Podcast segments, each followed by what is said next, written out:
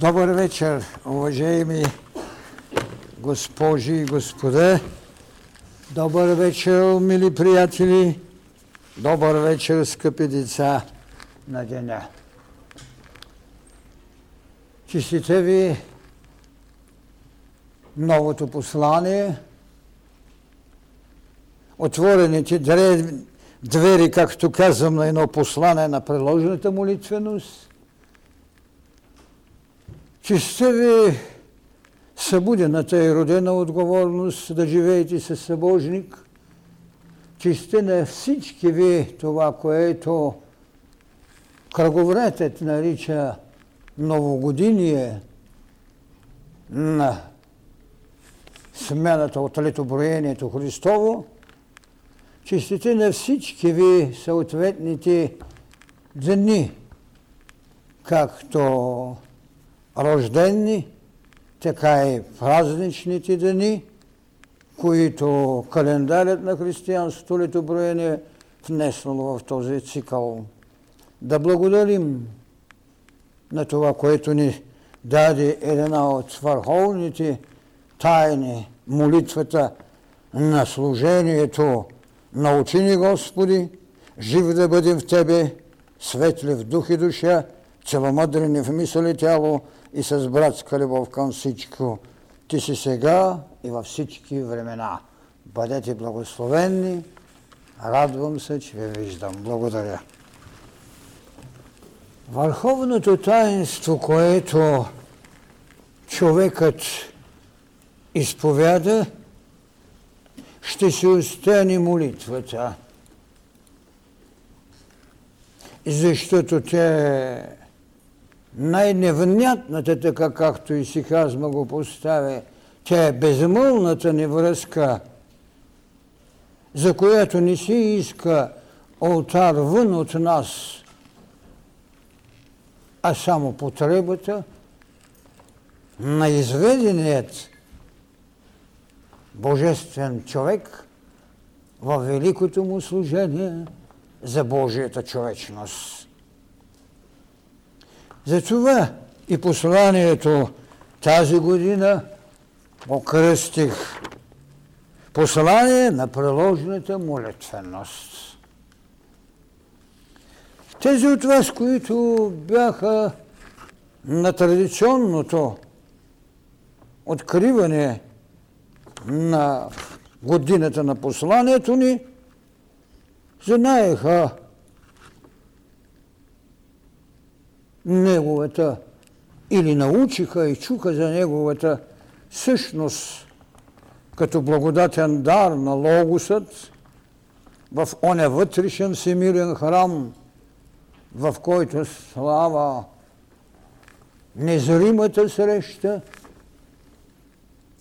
на изпратение чрез подобие и сътворение от ръцете на Твореца, човекът – Бог в развитие.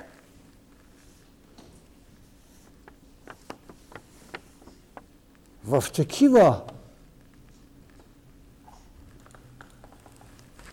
вечно повтарящи се в космичната даденост, или както аз го казвам тук, мировата присъщност на Сътворителят в мировото същество. Човек има един върховен миг, в който този логос, като син на своя Бог, изрича благодатната енергия и словесната тайна за детето му. Когато Бог баща не яди своите деца, както Кронос правише и както Зевс повтаряше, а казва не милосърдието, което е човешко поведение, а неизмеримостта на човешката божественост към Божията човечност в отговорност на най-щедрият му дар. Деца на деня, вие сте мирова необходимост и историческо битие. Историята не всякога е достоверният свидетел, защото вие сте чули да казвам, че фактите са гробари на истината, но онзи, който може да дебушира факта, да изведе енергията на миналата присъщност на сътворителят в идеята на своето сътворено дете, да му върне благодатния дар син на Отца. Син Божий. Именно това послание започна с този словоизраз – с една особена ритмична енергия, която се задава аурата на нашата планета с оглед бъдната възможна ерархия на осъществяване на човекът Бог в развитие. И за това, изричайки тези слова, деца на деня, вие сте мировата необходимост и историческото битие – той рече, знайте, сътворението е идея за човека, когато трябва да надмогнем. Знайте, истината е победена съдба от човешката божественост. Знайте, животът е себеосъществяващия се Бог – изведената Божия човечност. Всичко това би звучало толкова далечно и толкова чуждо за обикновеното слушане и за онова човешко зрение, ако не биха тайните или знанията, които в продължение на вече 12 години школата път на мъдростта има възможността да чуе словото на това учение, на тази духовна вълна, наречена път на мъдростта. Затова преди хилядилетия Христос се обърна към тях. Тези, които имат уши да чуят, ще чуят. Тези, които имат очи да видят, ще видят. Да видите тайната на мировата необходимост, че сте един сътворен, който трябва да се надмогне. Както в миналогодишното и по-миналогодишното послание бяхме казали какво? Аз бях, за да ме няма, защото бях възкресението. За да поискаме унази надмога над съдбата, която е обслужвала нашата еволюция.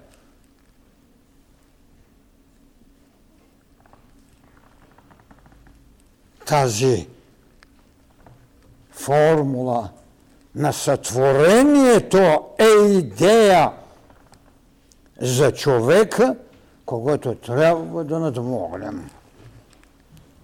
Вие сте чули преди една или две лекции, когато казах, че два фактора правят история. Ей, тази историческо, това историческо битие, два фактора правят история. Сътворението и знанието.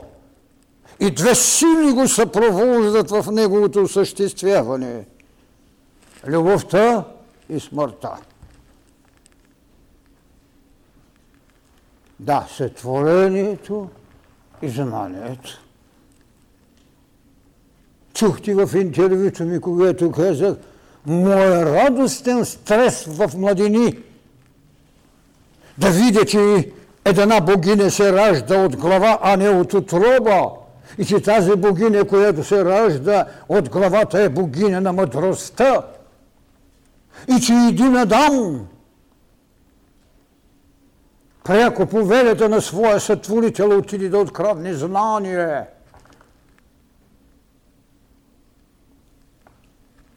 Че до сега религии се правеха от добродетели, от сега знанието прави будността на служението, защото алтарът е книгата на живота, която е вътре у нас, а не приносът и обрядът, които мотивират съображение на верноподаничество и на еволюция, за да правим историческо битие. Два фактора и две сили. Силата на любовта, която може да осъществява чрез вяра, знание за незанайното, вместо правдата, която дава възмездие срещу нарушеност. Възмездие, което може да мине в жестокост, защото основното беше око за око, зъб за зъб, а знание за незанайното, вярата ви чрез любовта, може да роди обичай врага си. И докато древността ви казваше, познай себе си и ще познаеш боговете, Христос ви каза, надделей себе си, за да можеш да обичаш врага си. А вие знаете, че пътят на мъдростта ви извежда в служение без себе си, защото вие нямате враг, а имате събожник в голямата му идея. Сътворението е идея за човека, който трябва да надмогнем. Спомняте си една лекция за голямата битка, която мисълта води. Битката да изведете човека – срещу прозрението на откровението, което извежда божествеността. Това е когато идва истината, която е една победена съдба.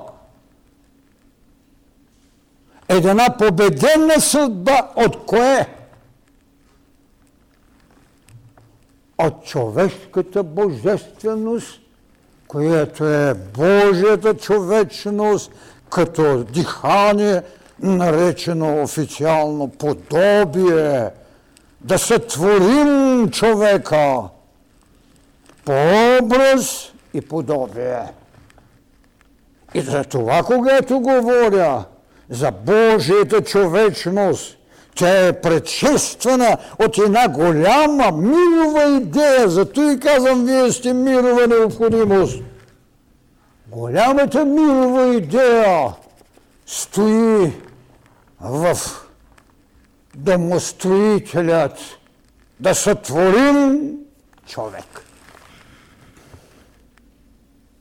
Това е голямата тайна. Това е посланието, което тази година се предоставя на децата път на мъдростта.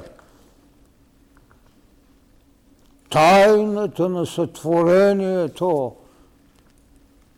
с цялата унази вирига от осъществяване на онова познание, с което сме казали – на божествата. Да, ние знаем, вие бяхте стихи, които ние облякохме в образ, за да не послужите на нас, макар че ние, за съжаление, още им поднасяме усмирителни дарове.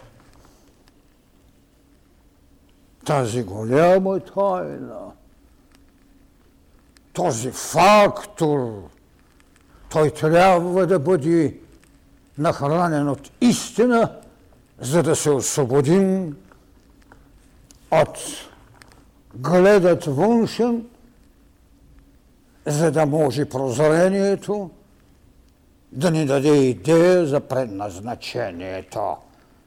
А предназначението ще ни донесе истината, която е победена съдба от човешка божественост и тогава ние вече можем да кажем, коя беше третата повеля, третата повеля на посланието на планетния логос към децата на деня в 2001-2002 година. Животът. Животът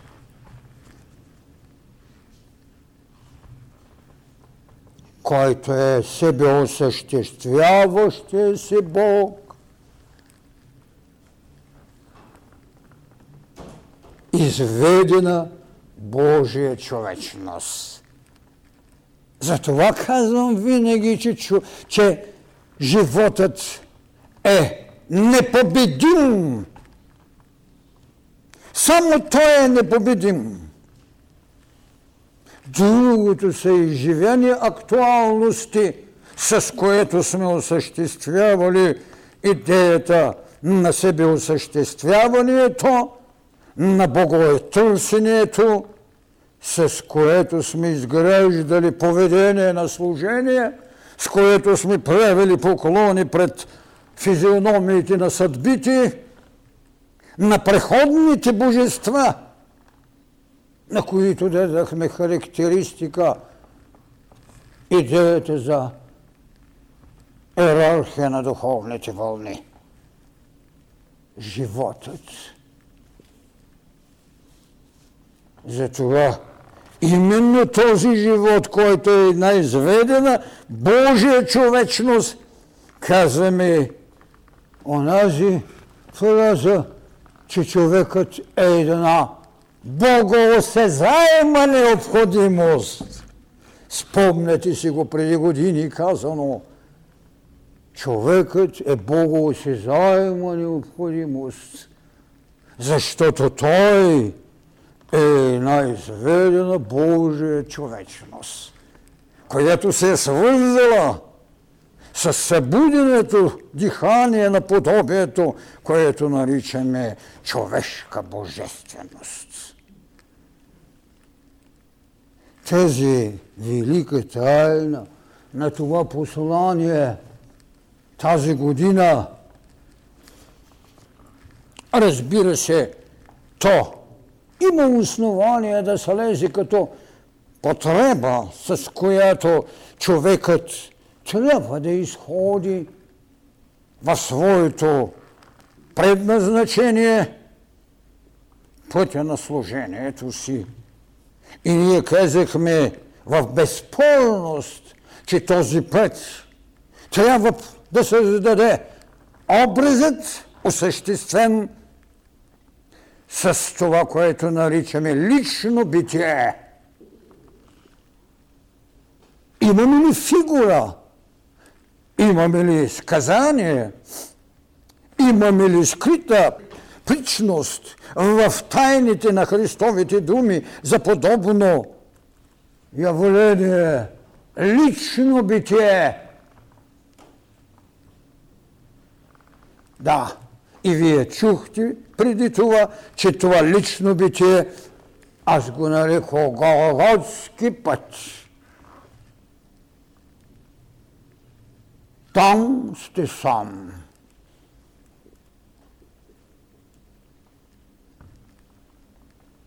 Там могат да ви хулят. И когато ще разглеждаме в бъдещата лекция съхранителната енергия на Светото Евангелие в посланията на планетния логос на децата на мъдростта сега, ние ще намерим и там как го клеветяха, как го плюеха, как го хулиха Не е проблема дали сте смутени. Проблемът е дали сте жертвено готови. Смутът е съображение за жизненост и страх пред оная сила, която нарекох любов и смърт. Любовта иска да ви задържи в своята люлка, смъртта иска да ви отведе във възкресение. Затова този Голготски път трябва да бъде жертвен път. Жертвен път. Тогава създавате лично битие. Тогава вие позволявате на сътвореният идеята да се надмогне като човек. Тогава чака разбирате колко преждевременно е било казано, но колко потребна е сега, че човекът е един Бог в развитие. Той трябва да се надмогне, защото той ще трябва да изведе Божията човечност. Това е индивидуалното битие, това е личното битие, Голготският път. Чухте, че само преди десетина месеца или по-малко, 7-8 месеца, аз извървях този път там лично. Ходих на това, както казваме, свещените места. Голготски път. Вие Долороза. Грешката е, че институциите искат чрез страданието да създадат съвършенството, а не чрез будността. Тогава се разбира колко енергетична властност има Словото, че няма страдание, има развитие. Че няма зло, че има не еволюирало добро. Колко добре биха били схематично схванати и колко неравновесно изглежда всичко това. Да, когато сме със съзнанието на остатъците на миналото. Така идва онази друга тайна, която индивидуалното битие трябва да прерасне в социално битие. И пак намерихме един преобраз, пак намерихме една утвърдена формула, с която социалното битие се носи чрез една от най-големите фигури в мировото пространство. Мистерията на разпятието, за което всички говорят, че е страдание. Аз казвам, че тя е двобоя между дух и материя. Това е кръста. Двобоя между дух и материя. Тогава вие вършите един мистериален акт на социална жертва. Да дадете знака на свободата. Да извършите битка за свобода с един реален, и то изумително реален, изглеждащ твърде трагичен и недостатъчно би било човечност, а във всъщност най-великият на социалната ви жертва, това е да раздареш всичко свое, за да може индивидуалното ти битие да не бъде смутено в разпятието, което те готви за тайната на Възкресението. Давате при Възкресението своята майка лична и мирова.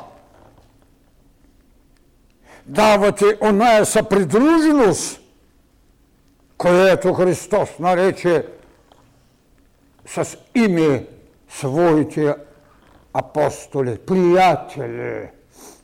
Приятелят си давате, апостолът си давате. Майко, ето твоя син, Иоанне, ето твоята майка. Ти ще правиш социология на земята. Аз правя социално битие за възкресение.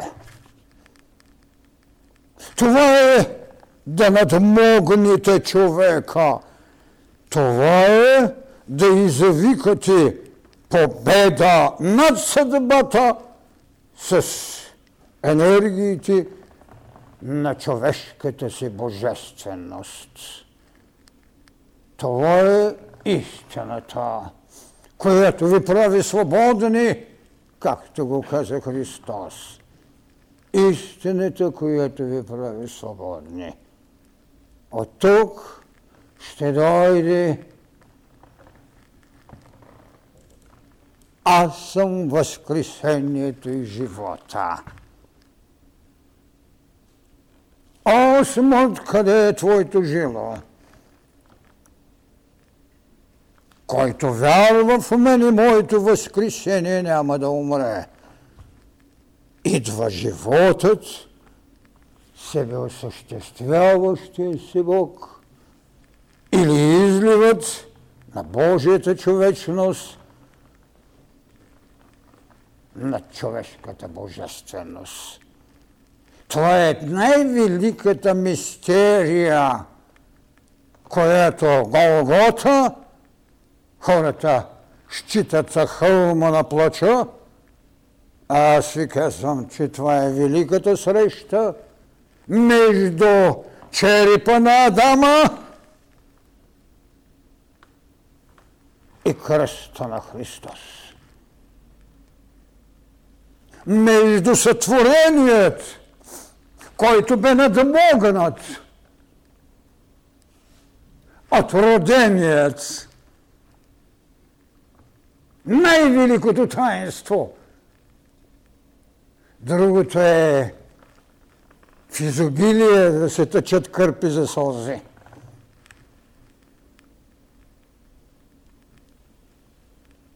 най-великото таинство, животът, възкресението. Аз съм пътя, истината и живота. Ето ви битието лично, което нарекохме Голголски път. Ето ви истината на социалното битие, в което се раздавате. И в края на краищата, ето ви животът, Възкресението, за което бе нужна ръка, която да отволи камъкът, откъде я взехме?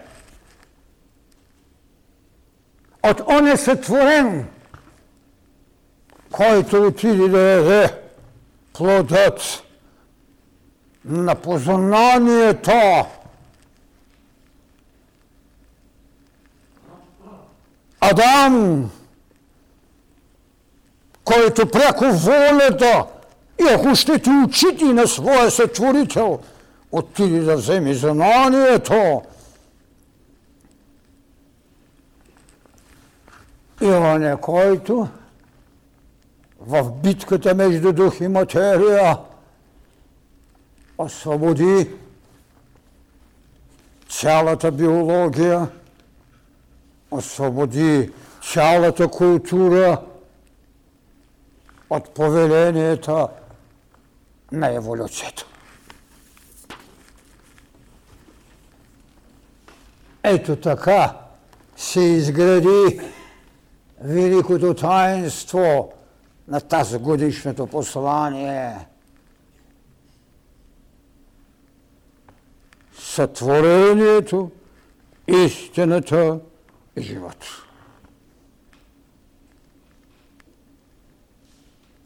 Този велик триъгълник който културата на символите, без тези обяснения, разбира се, сложи окото на отца.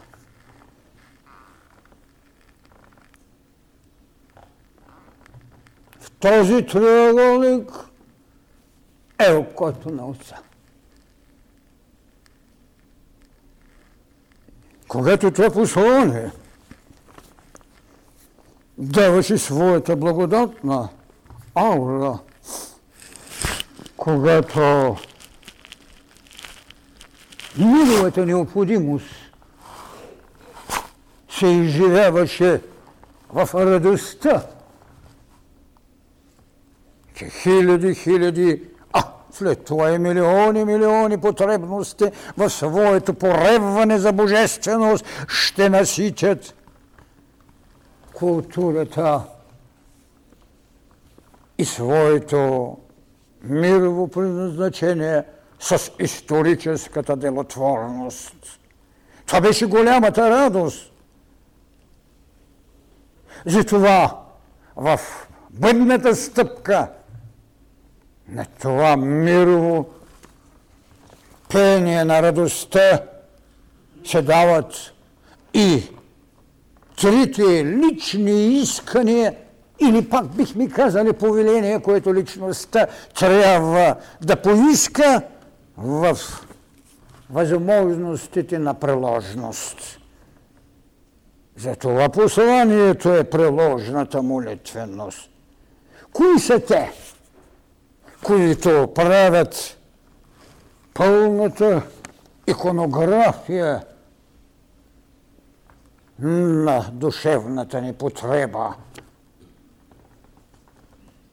Това е онова вътрешно търсене, с което ние винаги ще кажем Господи, рави, учителю,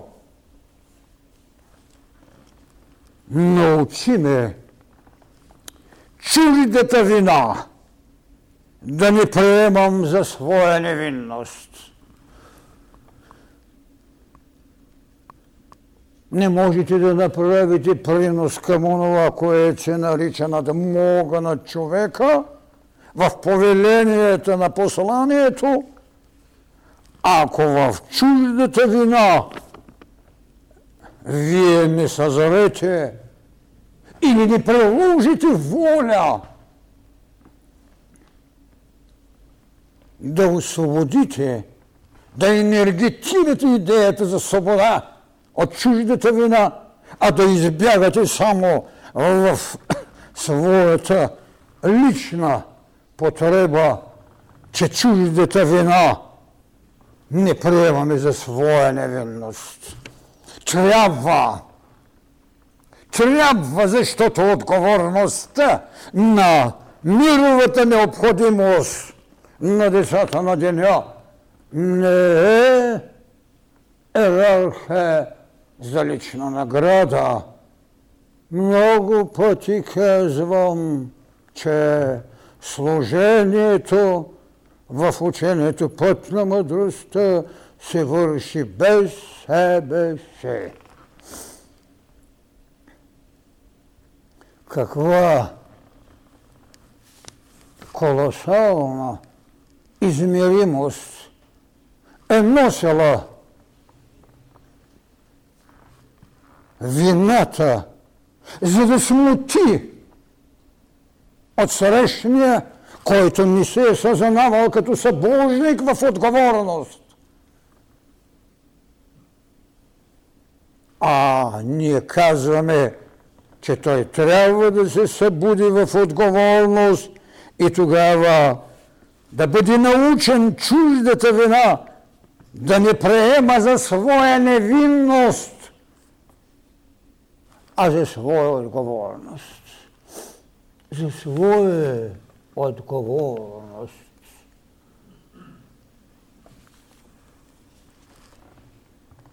Всеки ден примерът е пред нас. Това е вече час, от иерархията на нашата будност. Защото отговорността е събуден човек.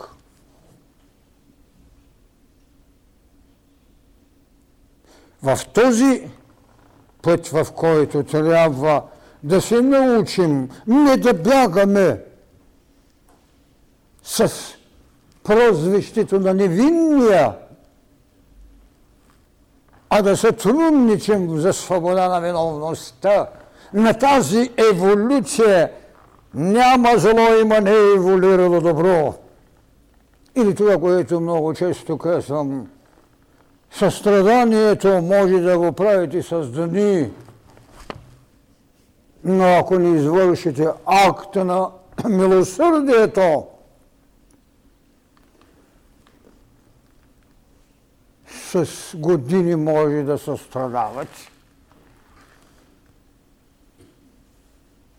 Акта на милосърдието е който е активизирал и е минат прага на състраданието. И Христос много добре го дава в притчата за добрия самарянин. И най-висшият духовник минава, изказва своето състрадание, прави своята молитва, но не привързва раните на нееволиралото добро.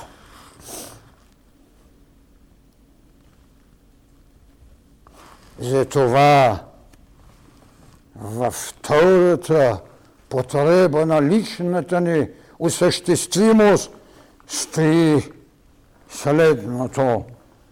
Позволи ми да живея потребата от своя събожник.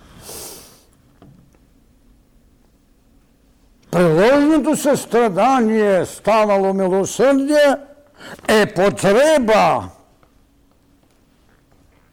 да живеем със своя събожник. Това е великото таинство. Позволи ми да живея потребата от свой събожник. Тогава вие ще видите нещо изключително, че всички морални таблици ще трябва да бъдат отново дефинирани. Не, а отново енергетирани с друг разряд, с друг волтаж на Божия човешка енергия, с събожника или човешката божественост. Това е голямата тайна. Това е родената необходимост. И тя можеше да бъде казана само в учението път на мъдростта. Христос си позволи да помоли битието на човека да премини не във връжда, а в любов, обич към врага. Той си позволи да поиска съвършенство, защото когато им каза на своята божественост, той бе опрекнат като богохулник и разпнат. Сега няма место за страх от събожественика. Няма место да ни изведем човешката си божественост като дарение на Божията човечност. Затова казвам, че всички тези таблици, които правиха културите, а се извеждаха от религиозните учения, ще трябва да се метаморфозират, защото ще повторя, до сега религиите се правиха от добродетели, от утре те са от знания. Истината ще ви направи свободни. От тук идва и така, третата лична потреба, която в безмолна молитва можем да поискаме родим, родими отново за приложена молитвеност. В раждането отново стои иерархията на възземането, ескалацията на поведението ни, родими отново за приложена молитвеност. Защото онзи, който правише молитва пред тотема, имаше една приложеност. Приложеността да вземе хапка от тотема, за да се изживее на събожественост. Божеството бе вън от него. Тотемът, наречен покровител, беше вън от човекът. След това ние го виждаме в алтаря с завесата на таинството, в което отиваш и принасяш десятки други животни, но не принасяш себе си, а ако имаш и съзнанието, което ще ви доведе до учението път на мъдростта, ще разбереш, че този сътворен, който е от хиляди божества или богчета, когато го принасяш, принасяш и взимаш причастието, взимаш себе си и принасяш всичко в божество. Тази иерархия липсваше. И зато е казано, роди ме отново за приложена молитвеност. Приложената молитвеност в учението път на мъдростта не е да ядете таинството, което е направено вън от вас. Таинството, което е Евхаристия вън от вас – макар че Христос им подсказа. Който еде мене, еде божествеността си. Този хляб е моето тяло. Това вино е моята кръв.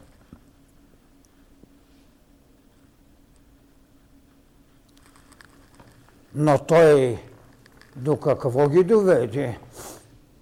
В битката на разпятието, той одухотвори материята.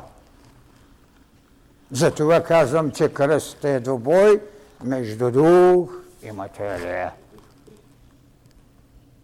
А сега великата тайна на това, тази съпричастност за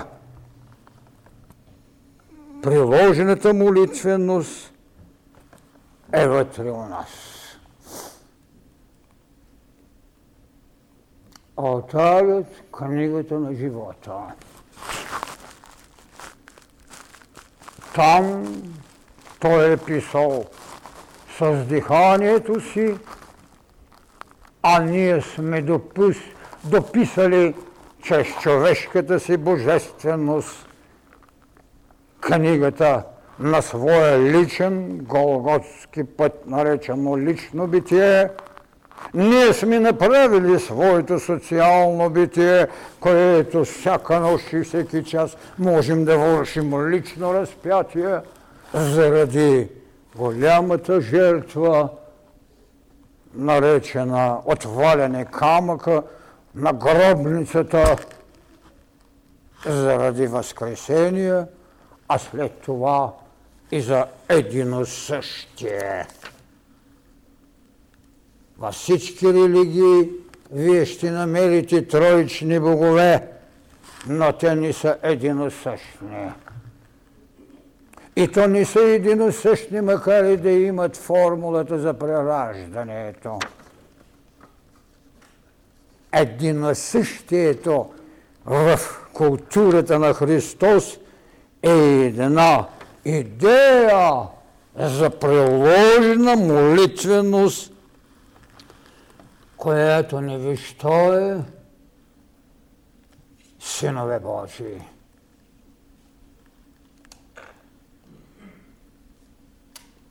Благодаря ви. Следващата лекция ще бъде върху текстови от Светото Евангелие, които придружават посланието. Благодаря ви. Много се радвам, че ви виждам, а вашата потреба, която е и мое признание, е това, което ви довежда тук, а онова, което ще остане като прозорение, няма да смути жертвата ви, защото прозорението е лъчът на предназначението. Благодаря.